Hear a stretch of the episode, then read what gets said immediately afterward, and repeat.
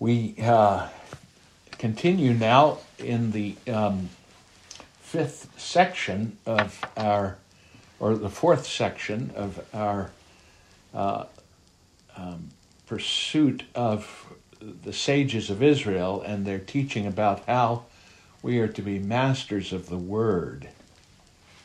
Um, the uh, de- deploying the right word at the right time. Uh, the way one writer put it, that uh, believers in every age, according to this wisdom, are to exercise godly eloquence. And we've uh, considered this in three parts thus far. We looked at how to do things with words, uh, that is, the power of words. We looked at a particular uh, category of powerful words, that is, words of advice, including rebuke, and the calling to hear and speak such words. And then last week we looked at the characteristic of whole, wholesome words, and we noticed in particular four characteristics honesty, aptness, paucity, and profitability. And uh, with that latter in view, we naturally ask then how do we produce such wholesome words? Uh, how are they made? And we begin in uh, that uh, quest with Proverbs 15:28. And by the way, it, with your uh, link, I did send out the scripture guide uh, this time before the fact. So if you do have it available to you, maybe it'll help with uh, all of the um, citations. But Proverbs 15:28, the heart of the righteous ponders how to answer, but the mouth of the wicked pours out evil things. So the uh, uh, uh, proverb is focusing on the heart. Uh, this term is one of the most important anthropological terms in the Old Testament the English language, strictly speaking, has no equivalent to this word. Uh, but it's a very uh, important and popular term in Proverbs. It's used 46 times throughout. And in the Old Testament, uh, the heart is the center of the person. It's, uh, it controls not only the body, but all psychical functions including the intellect, feelings, and will.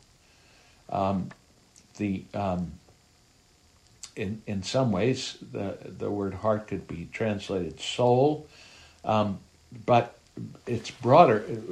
When we think of the soul, we think of our immaterial functions, whereas the heart included uh, both the immaterial functions and uh, physical functions, with with respect to its governance.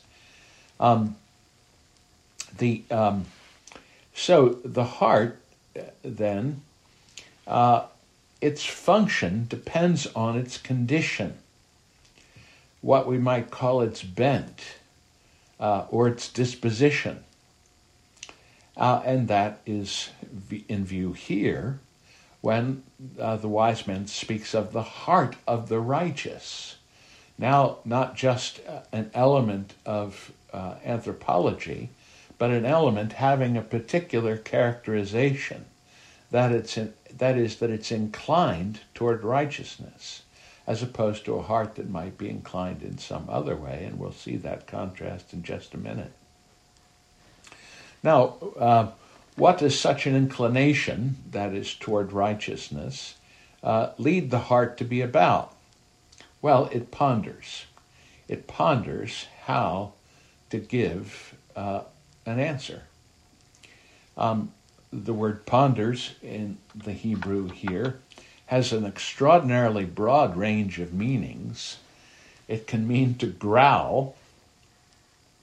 Um, the uh, if you saw me working on our finances and uh, going over the numbers and so on and pondering them, you might well suppose that I was growling in the course of it, because I don't find numbers at all uh, to my uh, liking. Uh, it can mean to mutter, uh, so a, a, kind of incoherent uh, uttering, or it can be uh, used to speak, depending on the context. But here, the context clearly has it be an inner kind of speaking, a, a meditation or a reflection. The heart of the righteous uh, meditates, it ponders, it, it, it reflects inwardly on how something outwardly should be brought to bear on a circumstance. Um, the um, and now this work of pondering or meditating is is very very important in the scripture for the formation of the inner life. Uh, think, for example, of uh, Psalm 63, uh, verses 5 and 6.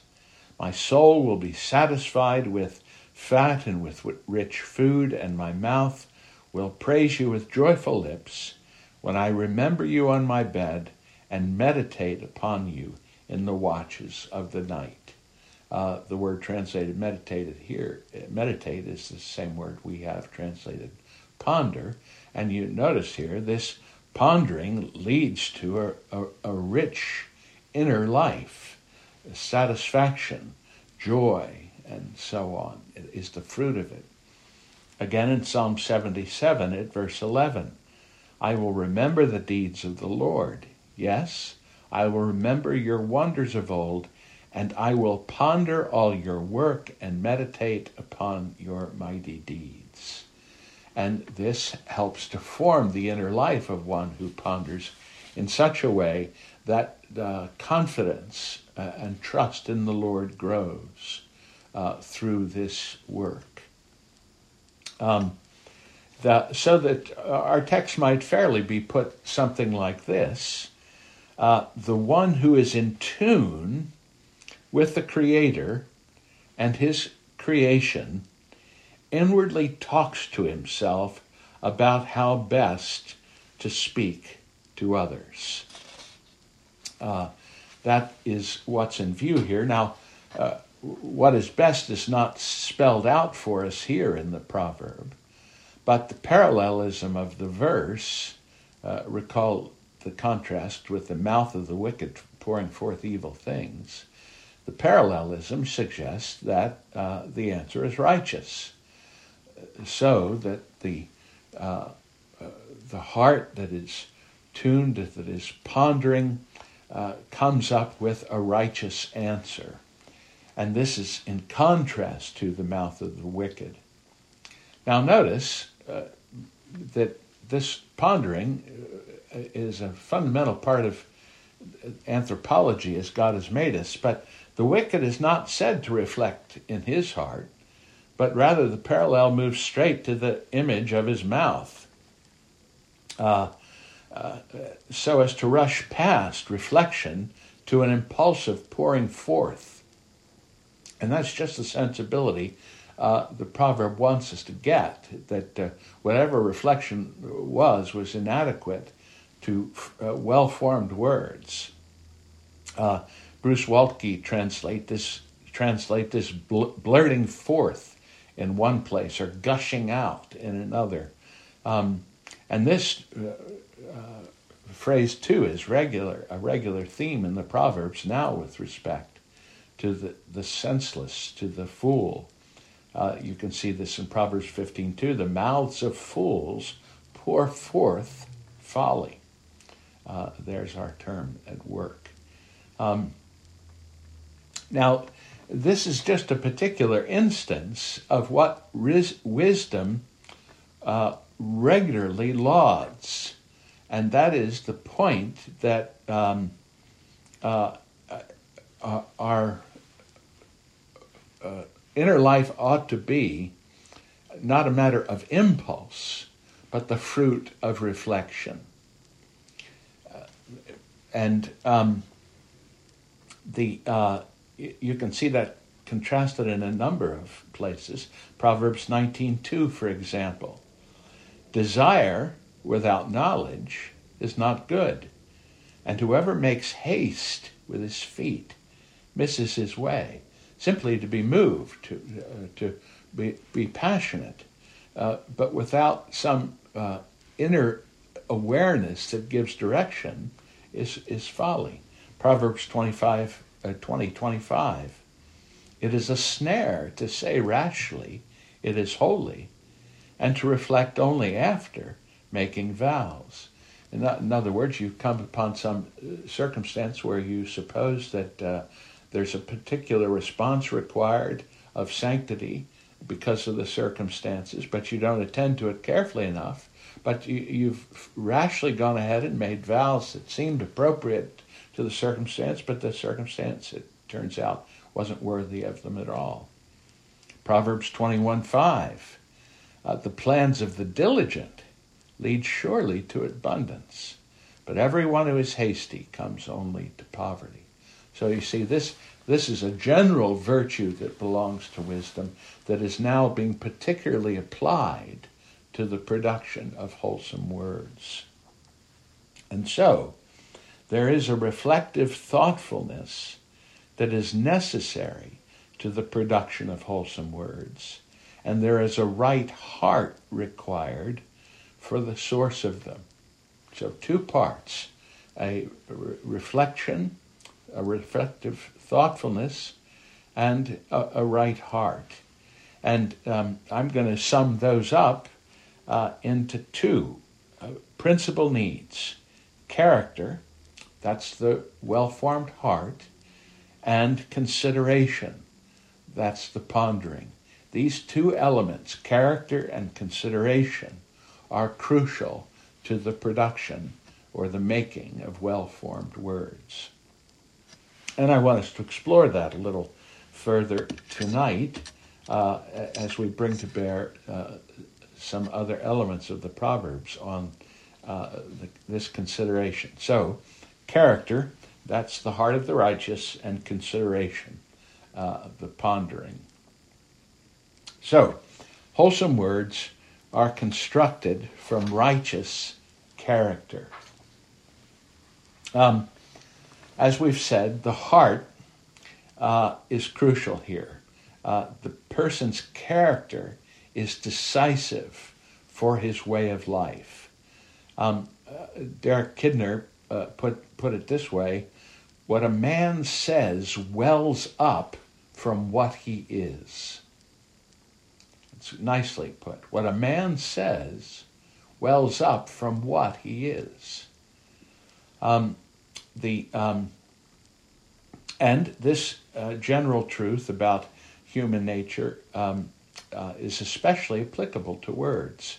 Uh, and uh, so Proverbs 4:23, keep your heart with all vigilance, because from it flow the springs of life.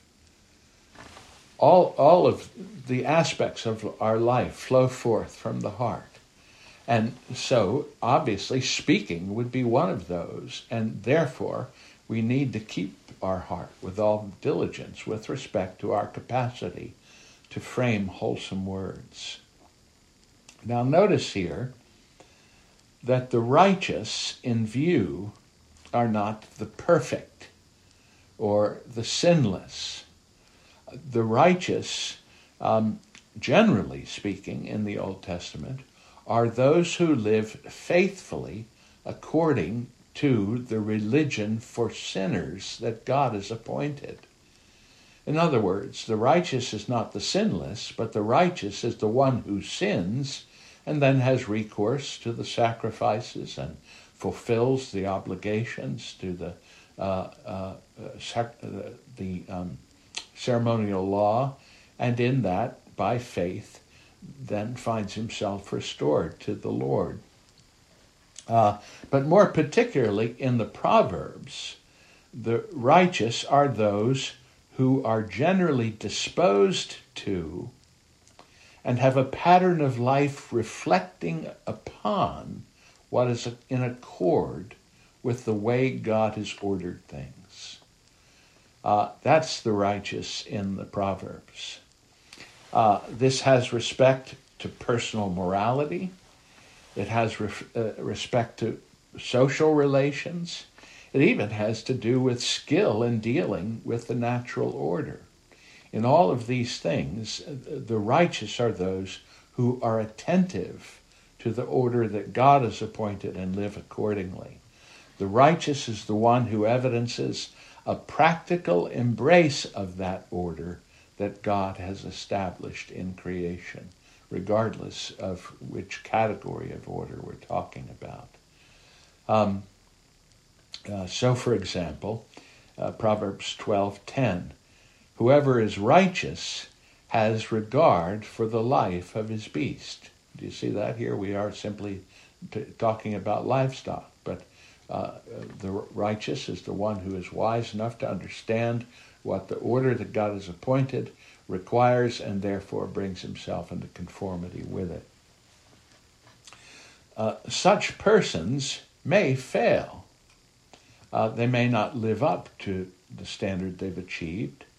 Um, and this is uh, uh, uh something to be lamented. Proverbs 25, 26.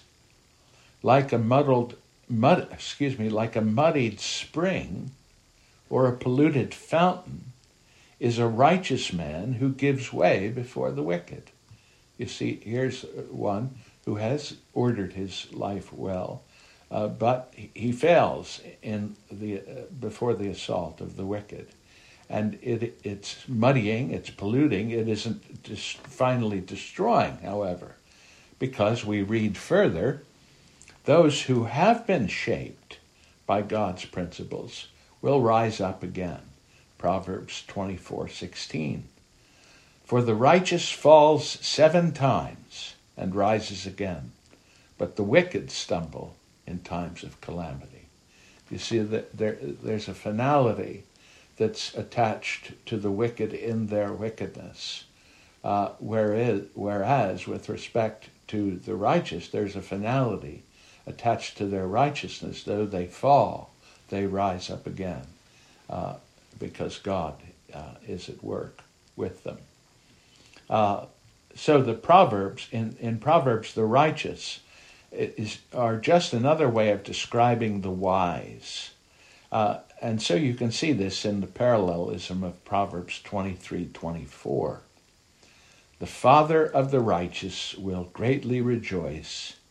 He who fathers a wise son will be glad in him. Do you see, father of the righteous is parallel to fathers a wise son. And that's what's in view before us in uh, proverb we're using as our theme text. Let me stop there and see if anyone has any questions or concerns or re- reflections about what we've talked about thus for, far uh, concerning the heart and uh, the righteous. All right. Um, then uh, the it, it is a character such as this, a character in tune with the order that God has appointed in the world, uh, that produces wholesome words. Uh, and recall that the wholesome words that we're concerned about are honest words, they're apt words, they're words that are few and profitable. Uh, and um, we'll look just back. We'll look back briefly just to be reminded of it. Uh, now, with respect to this disposition of the heart, uh, a, a, righteous disposition of the heart uh, uh produces honest words. So, for example, Proverbs thirteen five, the righteous hates falsehood do, do you see his heart is indisposed utterly uh, to lying? He hates it. And thus, because uh, he's in fact disposed toward the truth, uh, he loves it, that bears fruit in speaking the truth. Again in Proverbs 15:26, the thoughts of the wicked are an abomination to the Lord, but gracious words are pure. Now, again, you, you see the parallelism at work. Um, the thoughts of the wicked, well, they're going to bear fruit in uh, uh, uh, words that are worthless, but the thoughts themselves are the abomination because they're the source of it. But on the other hand, uh, here we have that gracious words are pure. In other words, the fruit of a heart that's rightly ordered before God bears fruit in something that's pleasing to God. Uh, um, gracious words are pure. Uh, such a disposition produces apt words. Proverbs 16:23. It's the heart of the wise that makes his speech judicious and adds persuasiveness to his lips. It's out of a love uh, to have words that are well adapted to the needs of the moment that those words are brought forth. And, uh, and added to the idea here is persuasiveness. Uh, it leads to a power uh, of those words, and it's rooted in the heart. Uh, so, so, too, thirdly, such a disposition produces words that are well considered. Uh, that is, that uh, they're few in relationship to uh, what the need of the hour is in speaking. Proverbs 29:20. Do you see a man who is hasty in his words? There's more hope for a fool than for him. Uh, in, in, other words, here there's a love for economy. There's a, a, a, love for having just the right amount and no more to accomplish what is needed. Um, the uh, and you see how, in fact, in so many areas in in uh, the way God has ordered the world, economy is uh, uh, uh not not only highly desirable, but it is a thing of beauty, and it leads to pr- prosperity and an economy of words is of a similar character to an economy of energy, an economy of uh, uh, of uh, uh this worldly prosperity, and so on. And uh, finally, uh, such a disposition produces profitable words. Proverbs ten three. The mouth of the righteous brings forth wisdom, but the perverse tongue will be cut off. Um, the uh, a heart that is tuned to righteousness um, brings forth a wisdom that is profitable uh, and not cut off. In other words, again, tracing the parallelism, seeing the full I- impact of the proverb by comparing its two parts. Um, they're profitable words because they spread knowledge. Um, Proverbs 15:7 The lips of the wise spread knowledge, not so the hearts of fools. Both of these begin in the heart. The heart of fools, there's no spread of knowledge, but the heart of the righteous, pondering a matter, spreads uh, knowledge and is profitable to others. So Proverbs 10:20 The tongue of the righteous is choice silver the heart of the wicked is of little worth. In each case, you see the the proverb the latter part focuses on the heart and cuts to the chase. There's no worth there at all. Here the heart is the foundation of a tongue that's righteous, and that does produce something that is profitable. It's choice silver. Uh, here you see the clear and regular alignment. Um, as is the heart, so is the tongue. That's what the wise men are trying to get at uh, here at this point. And their teaching includes a warning uh, that we need to be wary of. That is, uh, that it's true that the righteous heart produces wholesome words. However, it doesn't follow that if we find what appear to be wholesome words it demonstrates a heart of righteousness. This is a critical point. It's true that a righteous heart does produce wholesome words, but it doesn't follow if we find what appears to be wholesome words. It demonstrates a heart of righteousness. The wise men warn us off of this point. So Proverbs 26 at verse 23 like the glaze covering of an earthen vessel, are fervent lips with an evil heart. Do you see? The, the lips seem to have a, a fervency, a, uh, a um, uh, heartfelt determination in, in, some way that might get your attention, um, but in fact it covers what is wicked. Uh, it goes on whoever hates disguises himself with his lips and harbors deceit in his heart. When he speaks graciously, believe him not, for there are seven abominations in his heart.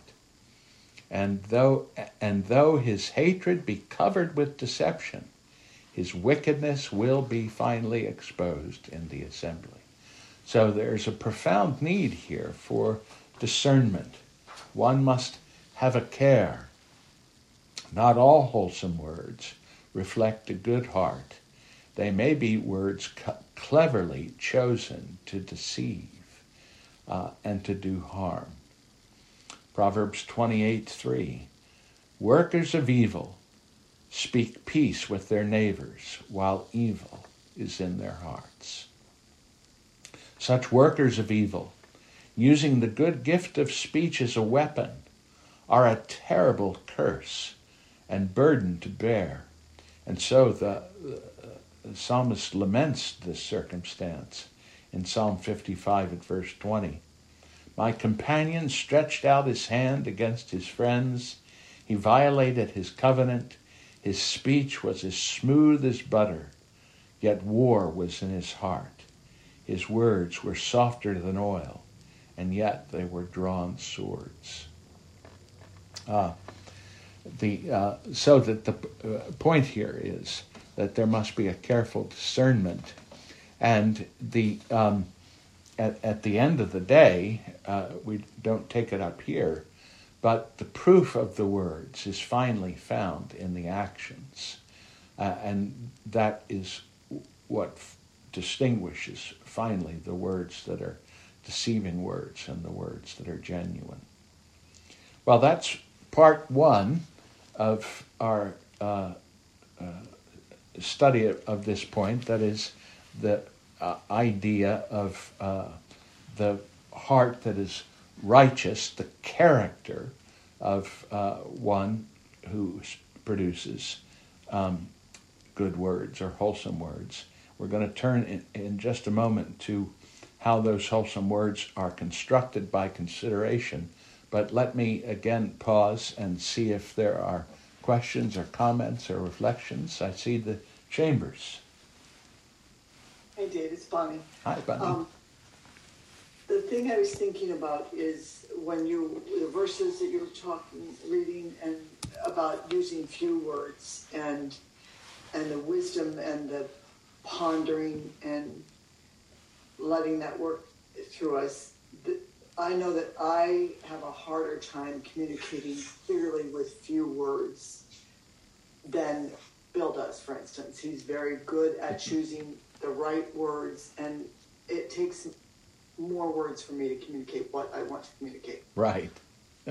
but that doesn't, the focus that I'm seeing, at least I'm thinking I'm seeing, is that what it's, the work it's doing in my heart that is motivating what I communicate and not just talking incessantly. That's right, sure. That's exactly right. And all of us grow in uh, the capacity.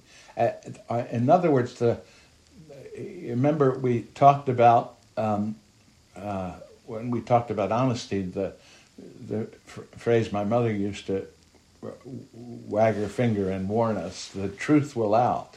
Well, uh, there, I think it has a counterpart uh, with respect to love. Love will find a way out. It, it will manifest itself.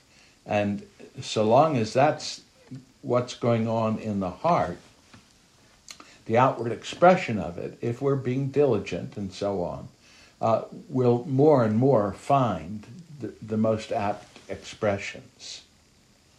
I think that's true. Um, the uh, and um,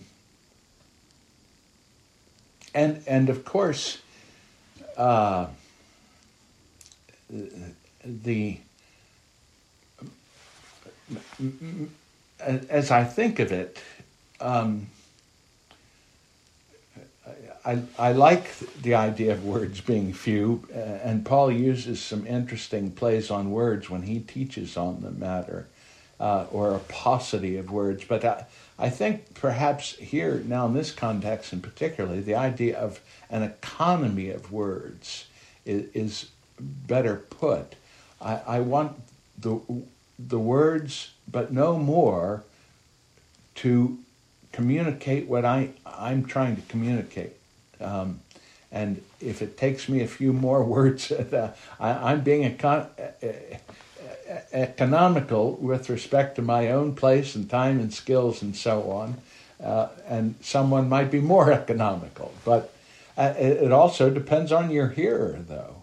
Uh, we all know that there are sometimes that more needs to be said or that uh, a word or two is sufficient. Does that help Bonnie? Yeah, that, that, that helps round it out because I, I, it's just sometimes it takes me a lot longer to say it, but I think that within the context of what you're saying and when you're saying and praying and using the Lord's teaching to give us wisdom when to say what we need to say and when not to say yes. what we don't say. Yes. Yep. Absolutely. Other thoughts, questions, comments, reflections on this first point uh, uh about uh, the, the um, making of wholesome words? Dave, this is Paul. I, I appreciated your distinction between the righteous and the wicked with respect to how that plays out in, in terms of sin. I'm sure, I assume I've heard it before, but um, I don't know, something about the way you said it made it make more sense because there obviously are a number of problems you get into if you think that the, the righteous person in the Old Testament is perfect and blameless and um, so I, I appreciated that point very much. Mm, great, great, Paul. Any other uh, thoughts, questions, or reflections that you'd like to? All right, let's press on then. Um, the uh, we have um, wholesome words then uh, flow forth uh, from a heart uh, that is righteousness. Uh, now we're going to look at wholesome words uh, constructed by consideration. Um, wholesome words don't just flow naturally from the heart, but according to the sages, they require thoughtful effort. Um, I've chosen the word consideration here deliberately to try and capture this. Um, it is, I, I know, an older sense of the word uh, than when, uh, when it's used for reflection or pondering. Today we tend to use the term only for a sense of attentive to the needs of others. Uh, but the word properly comprehends both careful thought and being mindful of others and I think, in fact, at this point, the idea of both of them combined really captures what the scriptures are getting at. We want to be careful to, we want to consider carefully our words, that sense of consideration, and we want to be considerate with our words. Uh, that's what the sages are getting at here. Um, the uh, Puritan commentator uh, Charles Bridges nicely summarizes this point. He said, Consideration is an important part of the Christian character, nowhere more important than in the discipline of the tongue. Think twice before we speak once. Now, there, there there's a lovely aphorism. Uh, think twice before we speak once. And I, I tried to find the source uh, of that because it seems clearly to be something uh, he's passing on. Um, and I, I, was having a hard time, but I did find something very close to it. And uh, the source was in William Penn, the founder of Pennsylvania. And his version of it, uh, I think, is even better. Um, he says, If you think twice before speaking once, you will speak twice the better for it. I love that. if you think twice before speaking once, you will speak twice the better for it.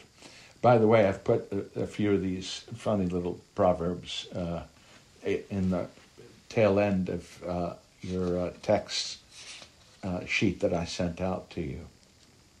Um, but um, the point is that consideration uh, provides depth and gravity to our words, according to the sages. Uh, Proverbs 18:4. The words of a man's mouth are deep waters.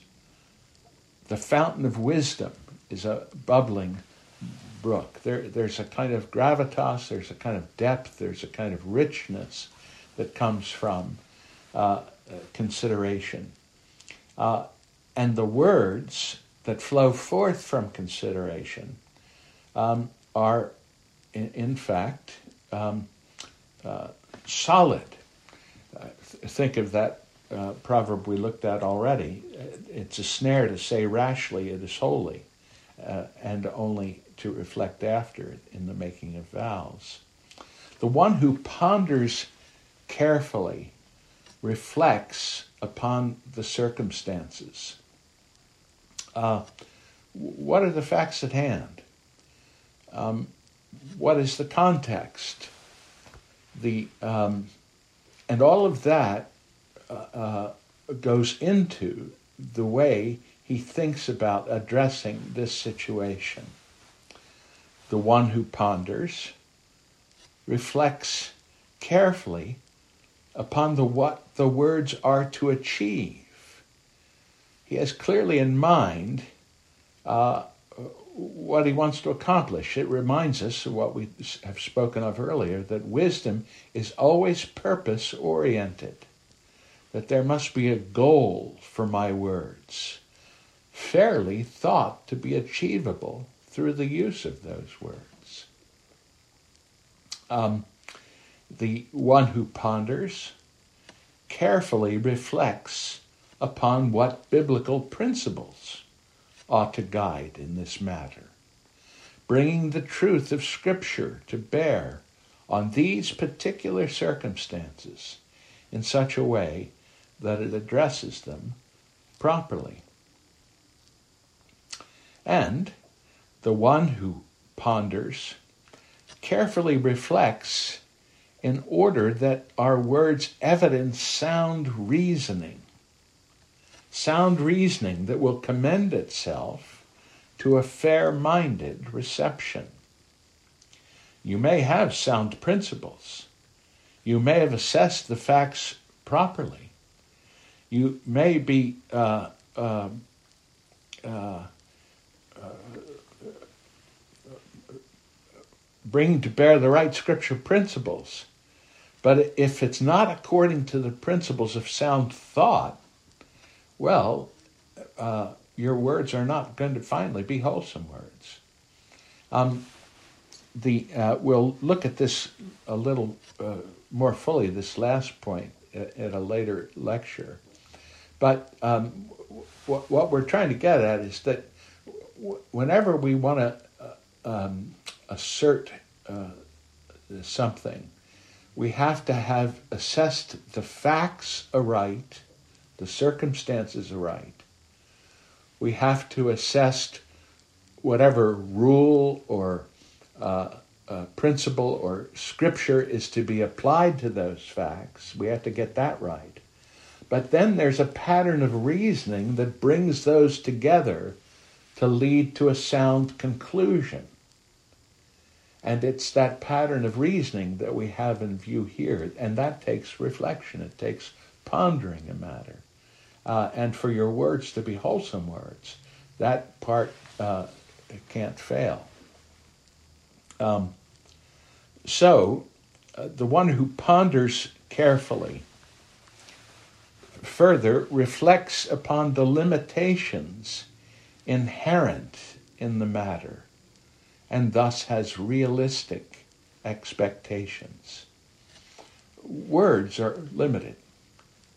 Uh, they uh, we, we can be we can misuse words slightly. We can not pick the word that is just best for what we're trying to say, and um, that can make uh, our communication uh, uh, more difficult.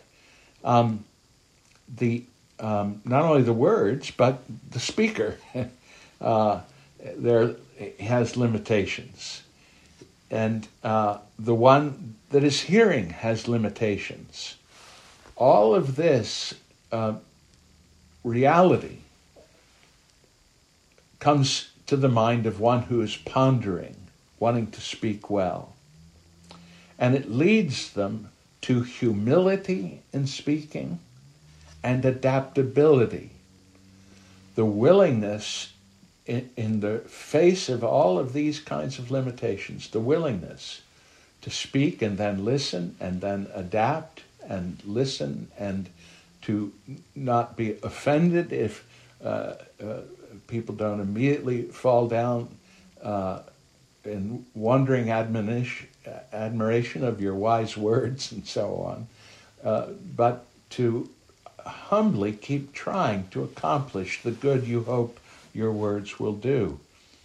Thus, a proper humility and adaptability gained through experience that the one who ponders well will enjoy. He recognizes his own and others' capacity for innocent error and thus is equipped to be long suffering for the sake of the good of the one that he's talking to. And I, I again, I can't help but comment on our current cultural circumstance. Um, in our public discourse, it's almost as if um, that folk have lost the idea of innocent error. That um, that error is only a lie, only a culpable attempt to wield power over me by deceiving me. And um, if and when the, the culture finally capitulates that to the un- only understanding of error, uh, that's when you start killing each other. That's when wars come about. Um, and uh, this is a profound scripture teaching that needs to be embraced and held forth by God's people. Um, the um, thus uh, pondering. Um, I feel like I've uh, missed something here, but maybe it is yet to come. I'm trying to think of where it was, but I'm going to pause again here. That's what I wanted to say about pondering. Do you have questions or comments or reflections on any of that?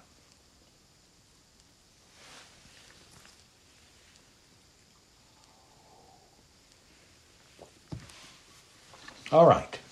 Well, so then, what are we to make of all of this? Um, and here I want to close with some reflections on wholesome words and character formation.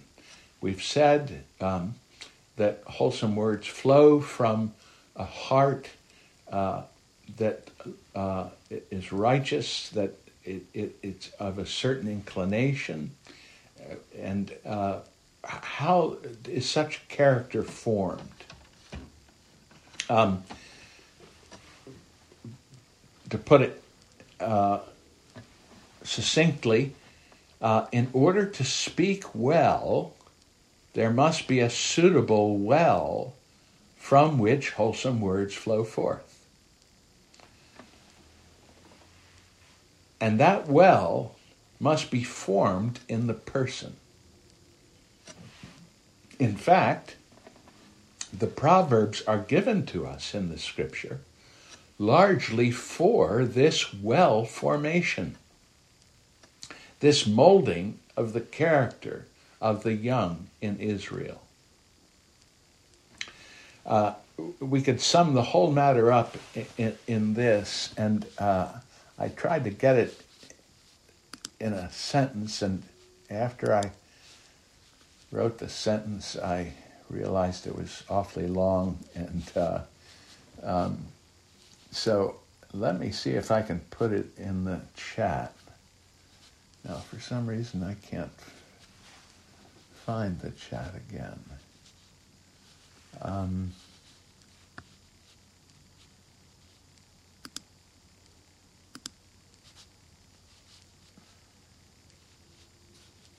hmm. Oh, there we go. For some reason, my my screen is condensed. Here's um, what I'm going to uh, say or read to you, and uh, but maybe it'll help you to have it to follow. Here's the whole matter in sum: character is formed by the judicious and consistent application of pleasures and pains to the body and the conscience in relation to particular acts such that one's own be- such that one owns the behavior and feels the connection between act and consequence and realizes that in large measure he is the master of the consequences by the decisions he makes I'll look at each of the parts. But again, character is formed by the judicious and consistent application of pleasures and pains to the body and the conscience in relation to particular acts such that one owns the behavior, feels the connection between act and consequence, and realizes that in large measure he is the master of the consequences by the decisions he makes. This is what the sages teach about character formation in Proverbs. And you can see this again and again. I hope you've already, uh, from the many Proverbs we've cited, see them embodied in this summary statement. Uh, so it is the uh, judicious application. That, that is to say, it's rooted in justice, that you're giving what is due praise where praise belongs, reproof where reproof belongs. Too much praise for too little accomplishment cheapens it and distorts character. Too much reproof for small crimes, for peccadillos, provokes resentment and distorts character. But a judicious, a just application of pleasures and pains, uh, in fact, helps to mold a person's character. Um, uh, rooted in the inbuilt uh, sense of justice that we have. And I'll say as an aside that uh, for want of this element, uh, a, a just distribution of praise and penalty uh, in relationship to be- people's behavior. Uh, for want of this, American culture is collapsing with respect to the character of the generations uh, now coming of age because they have been schooled in uh, uh, uh, there being no just relationship between their behaviors and the outcomes that they have in their life. And we're destroying the character of young people in this culture. It's a just and consistent uh, application. Uh, this consistency only produces habits, and habits are at the root of character. To be called to account once a month, however just it may be, is not going to lead to character formation. It has to be a consistent uh, application. Now, the application is of pleasures and pains to body and conscience. This is what the wise men have to say. Um, it, it means there are rewards and punishments. Re- rewards and punishments that uh, are applicable to uh, the inner life and to the outer life. Uh, the body, especially with respect to the young. And again, I think it's uh, horrifying uh, that um, uh, it's entirely possible that in some countries it's actually going to be against the law to be faithful to the Proverbs with respect to children. But the sages don't blink at all. Proverbs 23 4, 13. Do not withhold discipline from a child. If you strike him with a rod, he will not die. If you strike him with the rod, you will save his soul from Sheol. Now we need to correct the word, or at least interpret the words here to get make it plain. Uh, it, it, soul here does not mean e- eternal soul. It means life, physical life. And Sheol doesn't mean heaven and hell. It means simply death. Uh, this is a statement about not redemption, but this worldly flourishing. This is not justification by being struck with the rod alone, but rather it is the way of wisdom, preserving this worldly life by being disciplined properly in a way that leads to sound character formation. So it is the ju- judicious and consistent application of pains and pleasures to the body and to conscience. This is an act of love. Proverbs 13:24. Whoever spares the rod hates his son, but whoever loves him is diligent to discipline him. This is an act of love, not only for uh, a child, but for brothers and sisters in Christ when we're used of the Lord to, in, in appropriate ways, uh, uh, be part of their character development in the life of the community. It's an act of love. Note that it is not only bodily pain, but it is, an all, it is also an appeal to the conscience, an address to the inner self, that one would have a sense of mental pain or pleasure according to the conscience in relationship to their deeds. The conscience being gratified or rewarded when it's praised for something good, and feeling pain when ill doing is reproached. Pain and shame are crucial parts of character formation. And again, uh,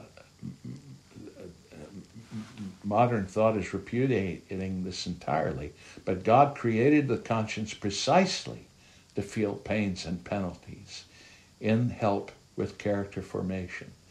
Um, and uh, I, the, the phrase still belongs to our culture in, uh, in, in, the English language, but it's falling out of use. Uh, it was nothing for a person to say when I was growing up, you know, you ought to be ashamed of yourself. Now, if we pay attention to that sentence, the word ought is used. we're saying it's a moral obligation, given this state of affairs, that you feel ashamed. And that that's a good thing to have impressed upon you. Um, that's not the only thing to be impressed upon you, but a good thing to be impressed upon you. So Proverbs 29 15. The rod and reproof give wisdom, but a child left to himself brings shame to his mother. The rod and reproof. In other words, there are uh, pains and penalties that belong to the body and pains and penalties that belong uh, to the inner life. And these things are the foundation of wisdom because they're the foundation of character building. Uh, and um, if, a, if a child isn't the beneficiary of such gifts, they are very likely to do great harm to themselves and to others. There is um, a joy in speaking well and being commended. And that joy reinforces the behavior of speaking well. It's character building. Uh, the, there is a joy, the joy of one commending it, having received it, and the joy of the one commended. The Proverbs recognize both. Proverbs 23 15. My son, if your heart is wise, my heart too will be glad. My inmost being will exalt when your lips speak what is right. There it, it is a delight uh, that another has in wholesome words being given to, to, to another. And, and that delight is part of the uh, reward for speaking them, to know the admiration and appreciation of others. Uh, Proverbs 15:23 To make an apt answer is a joy to a man. And a word in season, how good it is. It's a delightful thing to the one speaking. To see that it was so contrived as to bring a solution to a problem, to bring comfort to where there uh, was lamentation, to bring encouragement where there was discouragement. Um, well, the point is pains and pleasures, rewards and punishments, these are crucial to the formation of character. They are brought to bear on another in such a way that he is to learn to own his behavior. Yes, I did this, and yes, this is worthy of that. In a way that he, he uh, owns his behavior and thus feels the connection between his act and the consequence and sees that the choices he made largely determined the outcome that he has under, undergone. And it's a, a, an habituation of that that I uh, experience pains and pleasures I own them as my own decisions that I've made. I see that they're the consequences of those decisions, and therefore I w- had agency in it and responsibility in it. And when that's reinforced again and again in me, it helps to mold my character because God has made me to want the pleasures and to want to avoid the pains. And most importantly, here to underline, I don't just want to come to know this speculatively as a matter of theory, but it must be in my lived experience. Thus, I come to learn prospectively when I think of what I might do, what, how shall I decide, that the choices I make largely determine for me my pains and pleasures in this world. And in fact, acquiescence to excuses is fatal to wisdom and righteousness. To mitigate unjustly Your own responsibility or another person's responsibility is to do them great harm. The crucial element in character formation is that I see my behavior and count it as mine. I own it and I feel just responsible, justly responsible for whatever outcomes are forthcoming. Now, the sages of Israel believed that this must begin early. Thus, Proverbs addresses youth. Uh, but it's important to note that almost all cultures have recognized this, where civilization has come to be a fruit of that culture. Uh, the Roman poet Virgil, for example, put it well. Um, as is the twig, as the twig is bent, so the tree inclines. There's what we've been saying in a nutshell. Um, but although youth is a crucial time, it's important to note that these same principles apply at any age. You can mold your own character by the consistent and judicious application of pains and pleasures of conscience and body, forming habits according to these principles. Um, it's always an embarrassing story, but it's so pungent in my own experience, I feel forced to tell it. I, when I was very young, I sucked my thumb, as I, I suppose many. Uh, in fact, in those days, I know now uh, the uh, baby doctor Nazis uh, are opposed to that altogether, but at least in my day, it was tolerated for a while. But for me, unhappily, it went uh, much longer than it should have. It was humiliating to me. I was a kid walking around, and I would I'd be embarrassed about it. I would go suck my thumb in private. And I was finally so embarrassed about it, I thought I, I got to quit doing it, but I, I, was having a terrible time. And so I went and found uh, uh, in the medicine cabinet a, uh, a, a, little bottle, and I looked at it, and it, it was a, a fingernail potion that people would put on their fingernails to keep from biting their nails. And it had the most obnoxious aroma and the most uh, uh, foul um, taste. And it would help people get rid of the habit of biting their fingers. Well, I started painting that stuff on my thumb. And uh, probably a month later, I was free of that entirely. my mother was astonished to find my, uh, my blanket uh, thrown in a corner of the basement and so on. But uh, the, it illustrates the fact that the principles we're talking about are applicable to our circumstances at any time in life, and this work is of utmost importance.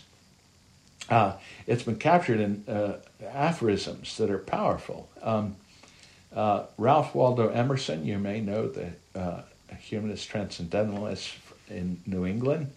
He put it this way sow a thought and you reap an action. This is in your handout. Sow a thought and you reap an action. Sow an act and you reap, reap a habit. Uh, sow a habit, you reap a character. Sow a character and you reap a destiny.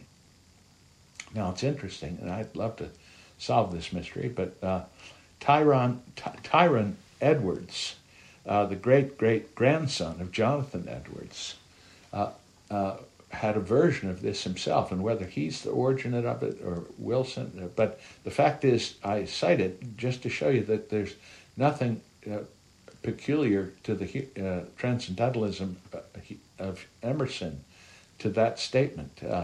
Edwards, a Calvinist, thoughts become words, words become deeds, deeds become habits, Habits become character, and character becomes destiny. Um, the uh, and the point we need to notice is that this is a work of nature, not a work of grace. This is the way God has made us.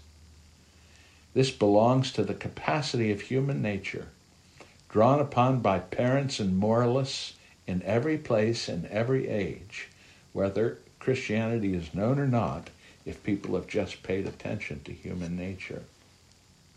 Um, the uh, and it's crucial here to see that although this um, leads to a person being righteous, it is relatively righteous.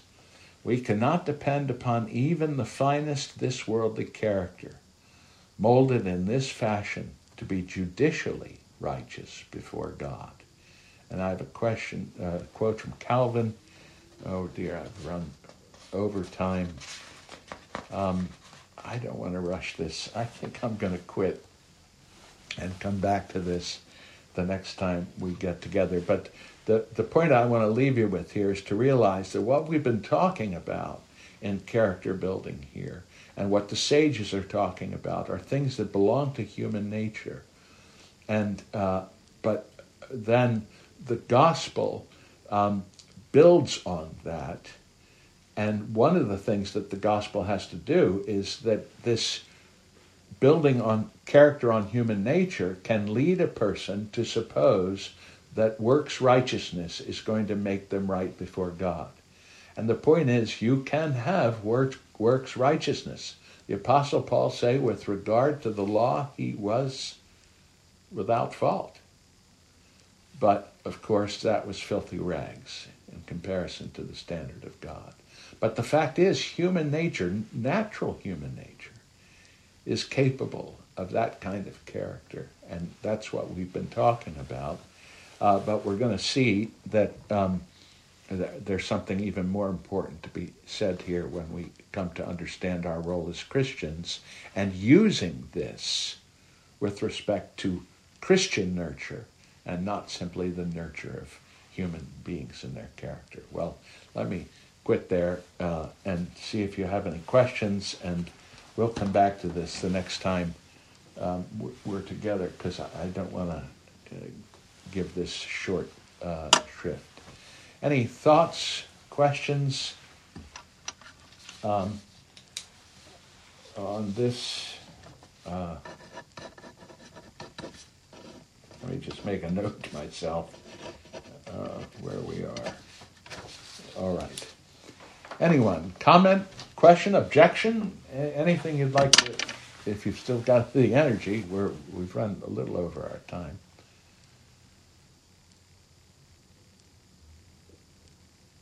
Well, Dave, can I read? Can I read a quick quote along the same lines that you were just? Oh yes. Just telling us. Please, please do.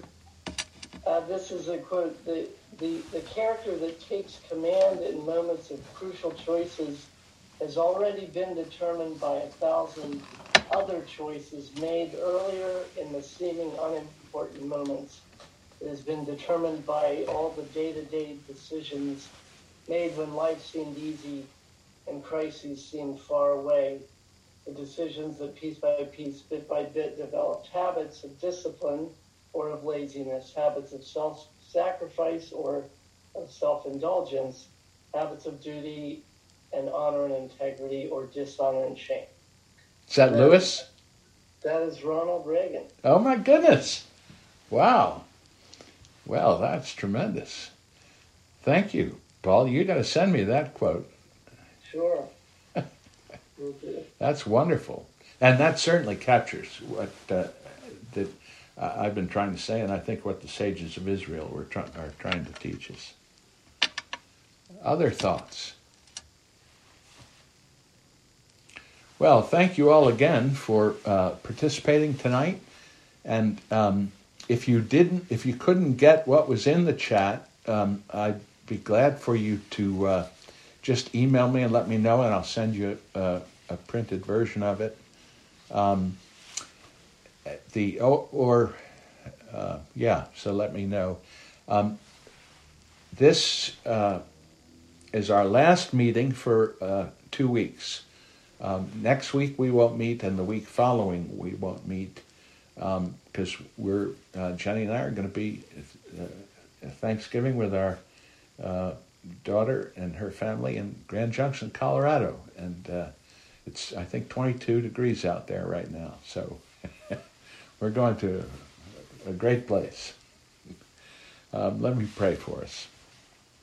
Father, we thank you uh, for our study this evening. We pray that uh, the truth of your word would be impressed um, on our hearts and minds, and that uh, we would be molded after that truth, knowing that uh, we, in so doing, we will become more and more like our Savior. And we seek that for His glory and for our good, and we ask it in His name. Amen.